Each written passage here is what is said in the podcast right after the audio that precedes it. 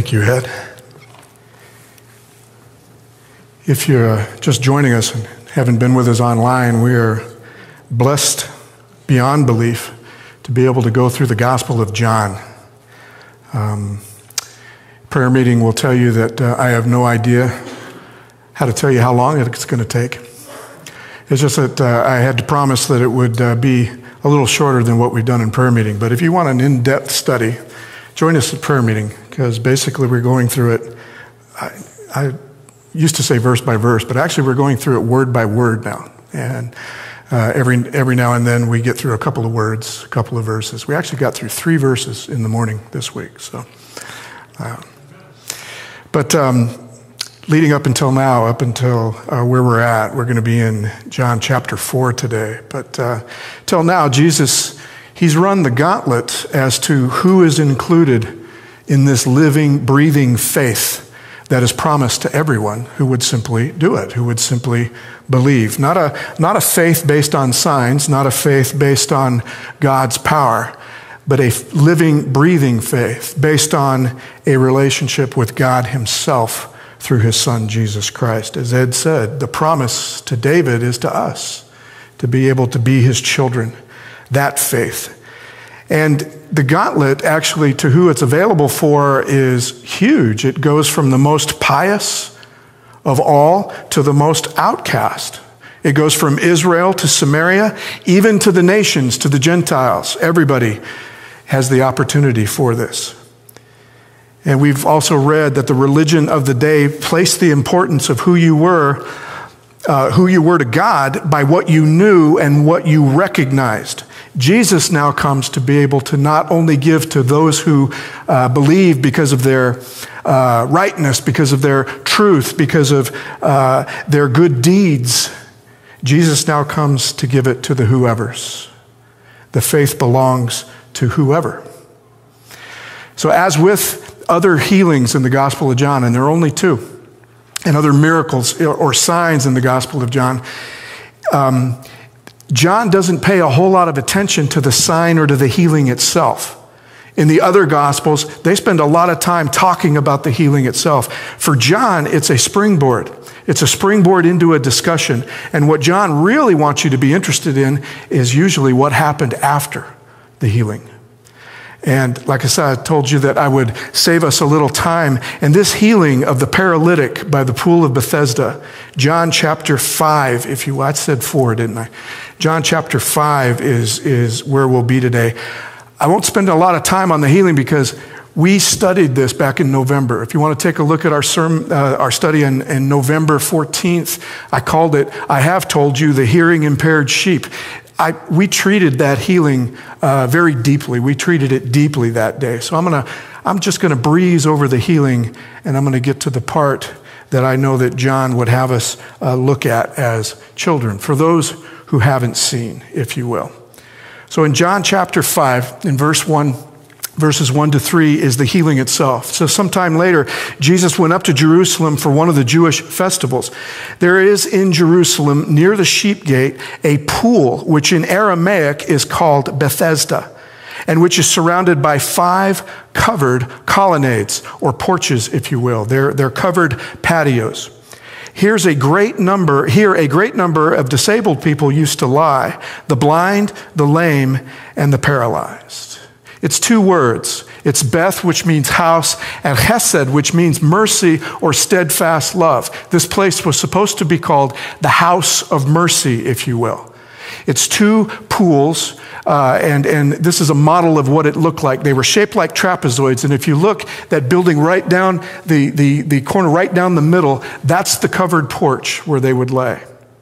And it was fed by an underground spring. And so the water that you see in the pools actually comes from underground. And they built these porches around it to be able to surround it. And for some reason, along this porch right here, it became a haven for the lost. It became a haven for the paralyzed, for the completely down and out, the diseased, if you will. It was, and so that's why now this myth comes about it. And I want to say the myth in verse 4 because you don't find it. You only find it in the King James Version. The myth about the angel stirring up the water. And if you got down into the water, you were healed. We don't know how that got started. And we're not 100% sure of where it came, before this story or after this story. But I can tell you the King James Version is the only one that includes it, because the Greek transcripts, if you will, that the King James Version uses, they're the only ones that have that verse in there. I read from modern translations, so it doesn't have that verse in there. It's a footnote, if you will. But we talked about that, actually, in that other sermon. So I told you we wouldn't linger around the healing itself, okay? But it says there that we have one particular gentleman that interests us today, one who has been there, been an invalid for 38 years. When Jesus saw him lying there and learned that he had been in this condition for a long time, he asked him, "Do you want to get well?" King James Version, "Would you be made whole?" Do you want to get well? He's been there 38 years. That's a lifetime. That's a lifetime of laying there completely, absolutely helpless, at the whim of somebody else. If there is a man who knows what it means to have to rely on somebody else for everything, it's this man right here. He's been there for 38 years. And I know it's exactly why Jesus selected him. Amen? I know it's exactly why he selected him. He asks a stupid question, at least that's what we think. It sounds like to us that it's a stupid question to be asked to be made well. But we talked about this last time. He doesn't know anything else, does he? This is all he knows. He's known this his entire life. Jesus asks him, "Do you want to get well?" And I think what he's doing is, of course, he's opening up the man's mind that it can happen. If the man tells him no, I don't think Jesus is going to refuse to heal him, but he's opening up his mind. He's got no other frame of reference. This is who he is, and he probably cannot imagine himself any other way. Is he asking permission? Yes, free will. There is this, but then there's this. What happens afterwards? "Sir," the invalid replied, "I have no one to help me into the pool when the water is stirred. While I'm trying to get in, someone else goes down ahead of me." A lot of people think that he answered Jesus' question. He didn't answer Jesus' question, did he? Jesus said, "Do you want to get well? Would you be made whole?" "I don't have anybody. I don't have anybody to take me down there." That doesn't answer the question, does it? So he doesn't really give him permission, does he? So if we think that he's asking the question in order to get permission to be healed, we're not reading this right. Because Jesus does heal him, doesn't he? Jesus said to him, "Go, pick up your mat and what? Walk." He didn't really get permission. Jesus just opened him up to the opportunity. What he was asking him is, "Do you believe I can do this? Do you think it can be done for you? Will you trust me?" And of course, the man must have, right? Because Jesus goes ahead and he does it. He's healed. What the house of mercy was useless for 38 years, Jesus takes care of it in a few words, in a few seconds. "Go, pick up your mat, and walk." And notice again, as in the Gospel of John, he didn't have to touch him to do it. He used his what?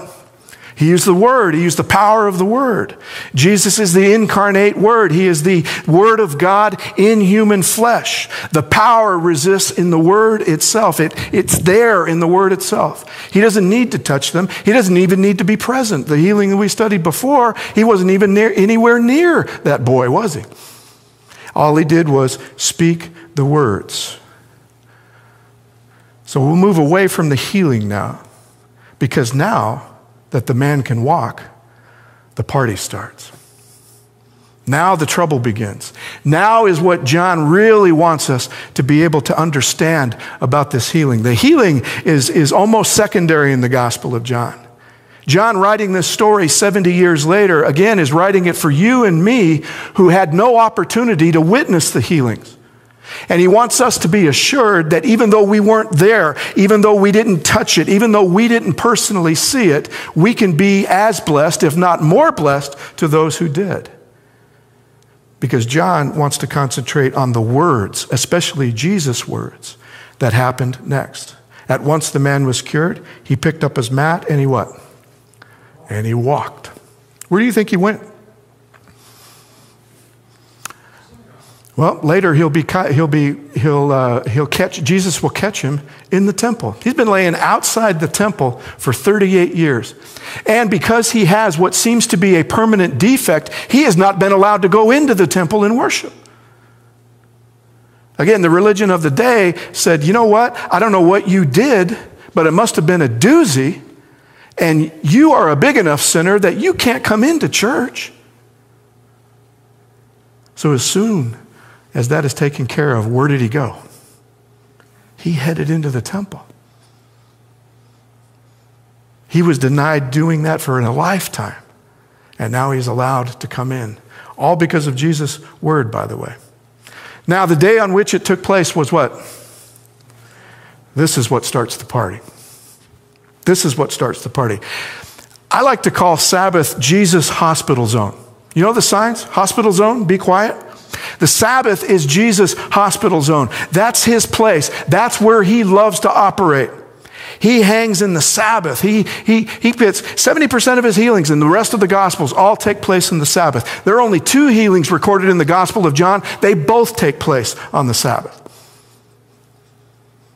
Both healings reported are. And I know it's intentional because John's theme is for us to know the signs. What sign do you think he is giving us by reserving most of his healings for the Sabbath? What's that a sign of? What are we supposed to learn from this? That maybe our work should be doing something for somebody else, healing them, doing good on the what? On the Sabbath. I'm sorry, I won't meddle with you. I won't pick on you. If you don't pick on me. And so he said to the Jewish leaders, see him and they see him and they said to the man who had been healed, it is the Sabbath. The law forbids you to what? To carry out your mat, to carry your mat. They are, he's carrying a burden, if you will. The law does say you're not supposed to do that. You're not supposed to do this kind of work on the Sabbath. He is carrying a burden. But he replied, the man who made me well said to me, pick up your mat and walk. I love the guy says, I was told to. He throws Jesus under the bus. Okay? I was told to. I didn't decide to do this. I was told to. They attacked the man for doing what they believe is unlawful on the Sabbath. And by the way, they've got a pretty good case. The law does state that. On paper, on the tablet, it just says what? When it comes to work, don't. That's all it says. Right? So they got a pretty good argument. But the man says, I was told to. He knows it's not lawful, but the man must think that Jesus has some sort of authority. And he gave him permission to what? Carry his mat.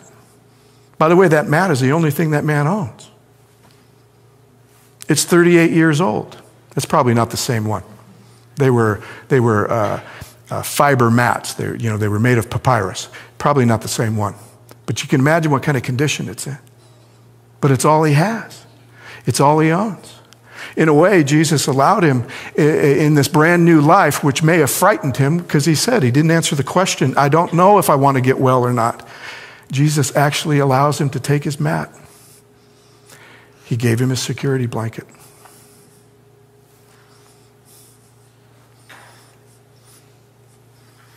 Just based on the fact that he healed him, the man now believes that Jesus has some sort of authority as to what you are allowed and not allowed to do on the Sabbath.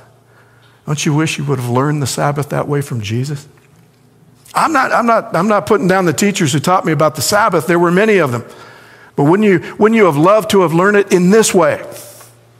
To associate the Sabbath with your healing, to associate the Sabbath with your spiritual healing, with your physical healing, with the miracle of being alive, which is what the Sabbath is supposed to do. It's to remember that we were created. It's to remember that we have life.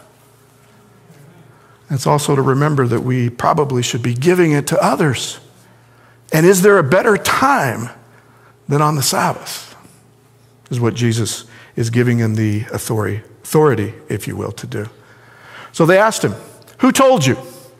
Who told you that you could pick this up and walk? And the man who was healed had no idea who it was, for Jesus had slipped away into the crowd that was there.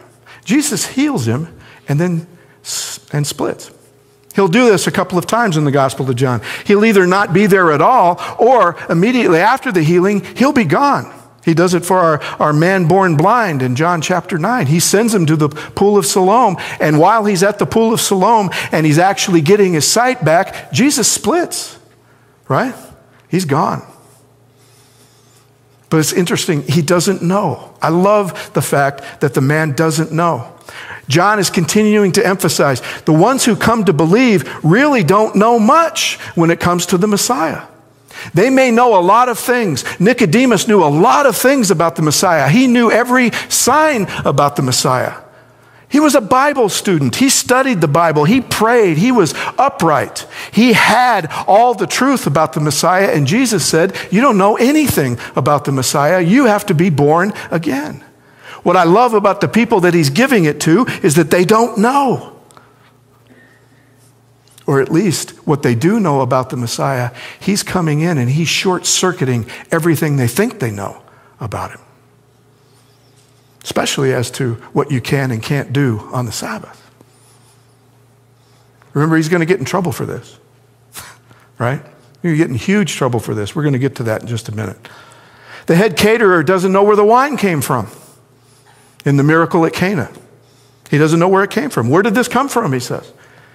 The Jews are upset at the cleansing of the temple because they don't know who he is. Who are you? Who gives you the authority to upset these tables? Nicodemus doesn't know that he has to be born again, but he claims to know what the Messiah is about. The Samaritan woman doesn't know who asks her for a drink.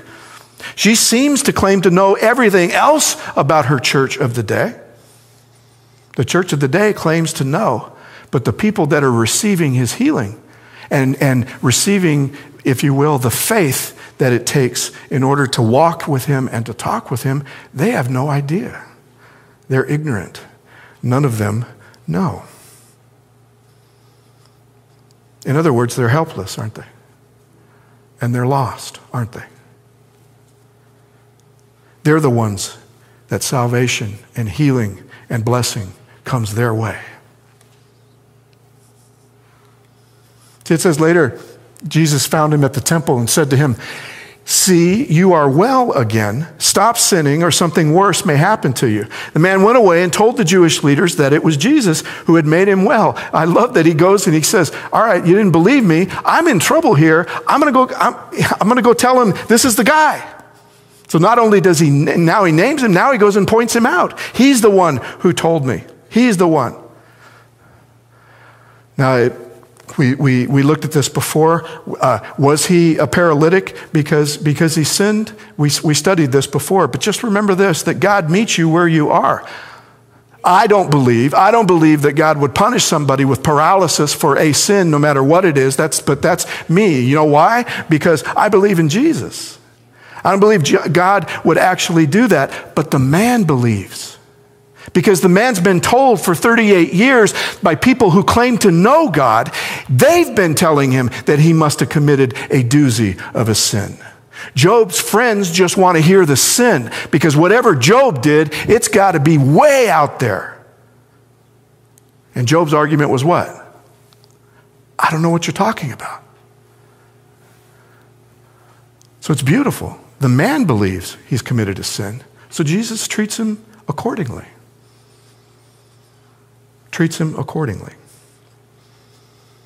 it didn't matter. When does it matter now that Jesus has healed him? It doesn't matter at all anymore, does it? It doesn't matter at all. So sometimes I wonder if we talk and we discuss the right things that we're supposed to be talking about. And we get a picture of God that you can't get, won't get, by study or anything, anywhere else. Picture of God by looking at the Son. Picture of God by how Jesus treats people.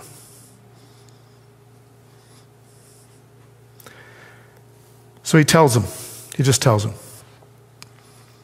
So because Jesus was doing these things on the Sabbath, the Jewish leaders began to what? begin to persecute him. In his defense, Jesus said to them, "My Father is always at work to this very day, and I am too are working." See, the Jews think he's violated the Sabbath. There are two possibilities. We're not told exactly which one. There is a group who believe that by healing the man, he worked on the Sabbath, and he shouldn't have been doing that.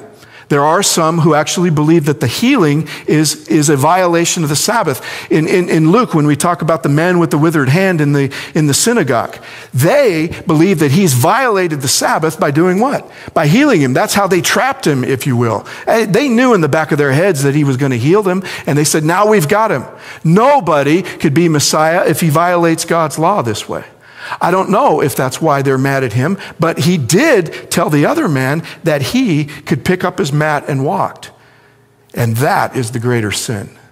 Because the law states clearly, it states clearly in Deuteronomy and in Numbers, and I think it might even be in Exodus, if you teach something that is not according to God's law, that's serious. In fact, you're to be stoned to death if you teach somebody something not according to the word of who? To the word of God. And that's the sin that they believe he's committed. Jesus' argument right here, though, is what? I have the authority to do so because I and my Father are still working. I and my Father are still working. And that's the accusation that is going to get him in trouble. Jesus' response to their accusation, he's simply doing what God would do. He works for the benefit of all humanity. He simply is claiming the same privileges on the Sabbath that the Father has.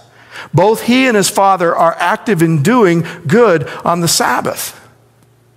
I wanted to call this sermon, I wanted to call it, resting on the Sabbath is a sin. See, but I just saw your faces, and I'm glad that I didn't. Let me ask you this. Does God rest completely from all his work on the Sabbath? No. How do we know? We're still breathing, right? We're still breathing. We're still here. Because we don't believe that God just creates and goes away and lets it go, right?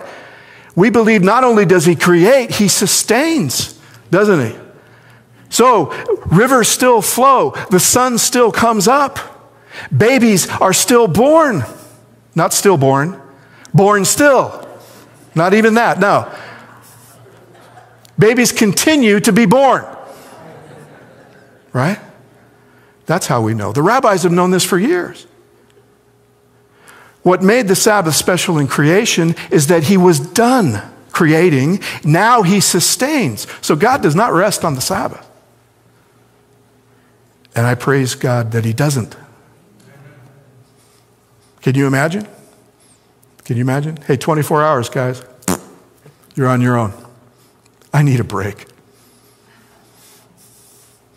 And the river stopped flowing, and the earth stops turning. Right?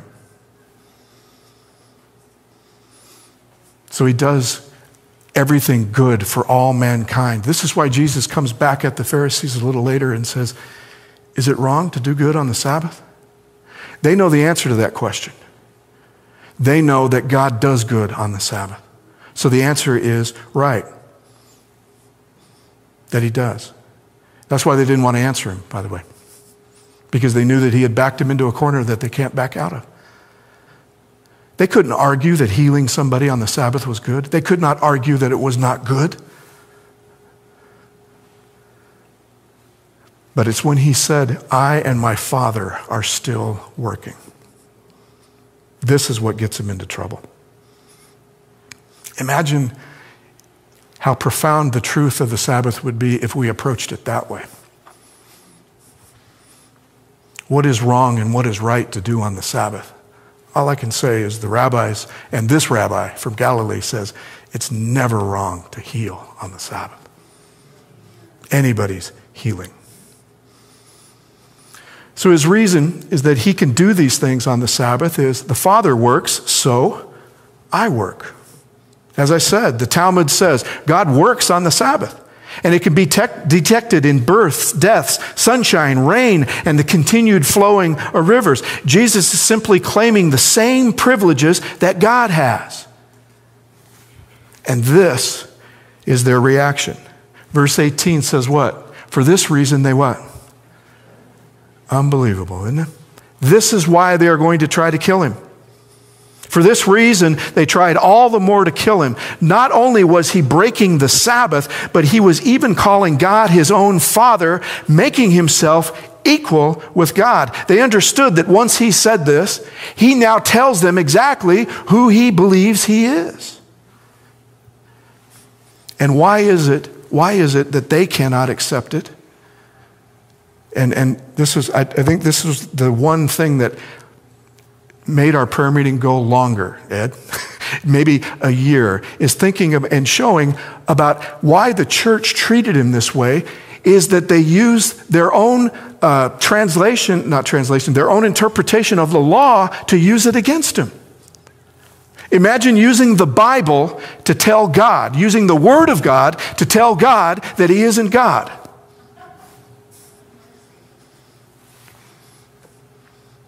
Because the Sabbath is for resting. The Sabbath says you can't be doing this.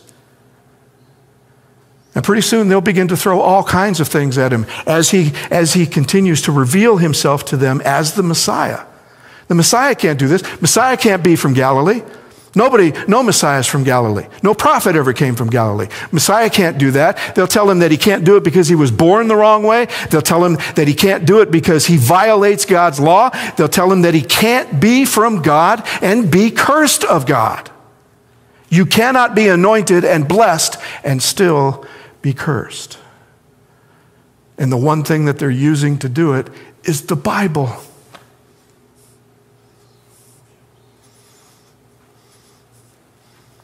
And so when he brings this up, all they can think about is why are they thinking to kill him? Because this is what you do to a heretic. This is what you do to somebody who is blaspheming. What does the law say happens to blasphemers? You stone them. You stone them. So this is the first indication of hostility.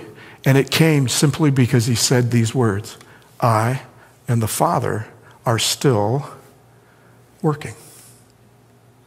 And it was the Sabbath day. So the hostility will lead to this debate we're going to look at, and it'll ramp up. In chapter 7, they'll attempt to arrest him. In chapter 11, they begin to plot to kill him. And it's amazing, as they ramp up their hostility, is because Jesus is ramping up the evidence that he is God. They get more hostile the more he reveals to them that he is the Son of God. Chapter 6, he'll feed 5,000 people with a few loaves and fish. In chapter 7, he'll walk across the sea. In chapter 9, he heals a man born blind. Leading up to the biggie in chapter 11, he's going to raise somebody from the what? From the dead. By that time, they are foaming at the mouth that they want to kill him.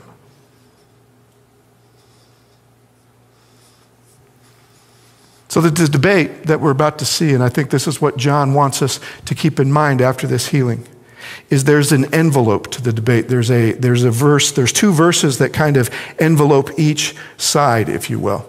And they both say the same thing that the debate has. And what's interesting is that if they could simply, after verse 19, ascend to what he's saying, the debate wouldn't even take place. So the first part of the envelope is verse 19. Jesus gave them this answer, very truly, I tell you, the Son can do nothing by himself. He can do only what he sees the Father doing, because whatever the Father does, the Son also does. So I and the Father are what? Are one, okay? See, in verse 30 is the other part of the envelope. It envelopes, it's bookends, if you will, to the debate. By myself, I can do nothing. I judge only as I hear, and my judgment is just For I seek not to please myself, but him who sent me. So the envelope is the same. The argument is the same. The bookmarks, the bookends are the same. The son does nothing on his own, and he says what? I do nothing on my own. They already know that the son does nothing on his own. Their argument is he can't be the son. Jesus starts them with the debate because they know what the son can do, and then he wants them to conclude, or we need to conclude, or whoever's listening needs to conclude, that he does nothing on his own. Why? Because he is the son.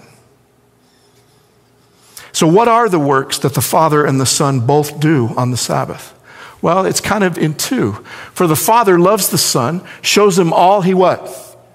Shows him all he does, if you will. Yes, and he will show him even greater works than these, so that you will be amazed.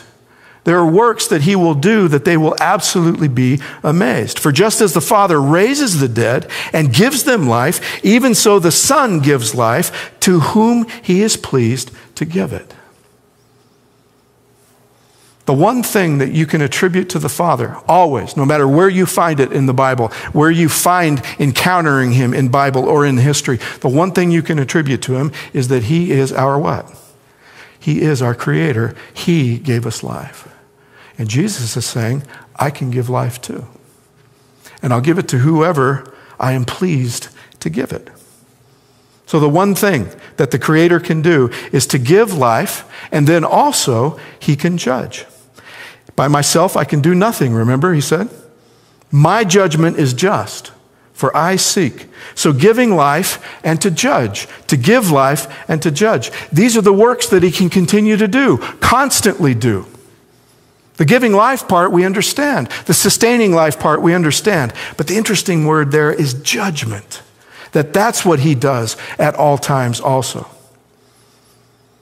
See, these are all ascribed, all of these things that you can also ascribe to them, they are all ascribed to the future. They taught that the Messiah is coming. Remember, he's come, but they don't believe he is who he is, so they're still looking where? They're still looking to the future for this. So all of these works, judgment and creation, they're still looking beyond. They're looking to the future, which, by the way, we are too, aren't we? But are we only supposed to be looking to the future when it comes to these two works, when it comes to the judgment, and when it comes to creating and recreating, giving life and healing? See, the Pharisees' theology was this. They looked at the messianic age. They looked at the age itself, which, by the way, Jesus uses the same term, messianic age. The last days is an age, if you will. It's not a day. It's not one event. It's what? It's a period, isn't it? It's a period of life. It's an era, if you will. So the theology of the day was they looked at the messianic age, or the last days, if you will, before the Messiah comes, as a steady climb. A steady climb up. We're just going to get better and better. They would get better. They'd get their act together. And as soon as everybody did, as soon as Israel got their act together, guess what would happen? Messiah would come. They would get their act together. Remember, there's supposed to be a true theocracy. They're supposed to be governed by God himself, right? Was that the case in Jesus' day? They thought so, right? Which is why they think they have the right to tell the Son of God that there's no way he can be the Son of God. Now, there's nothing wrong with this except this. If Jesus is concerned about people, then in a society, if you will, or in a theocracy, or this type of era, if you will, if the church keeps telling people, look, we just keep getting better, and as soon as we're completely good, then the Messiah will come. If we teach them that, then what about the people who know nothing? What about the people who are paralyzed? What about the people who are lost? What about the people who just can't seem to steadily climb? What happens to them? We don't have to speculate. All we have to do is look around, right? Because we all have known people that way. Some of us have been people that way. And they've got a story as to how the church treated them. We don't have to imagine it, do we?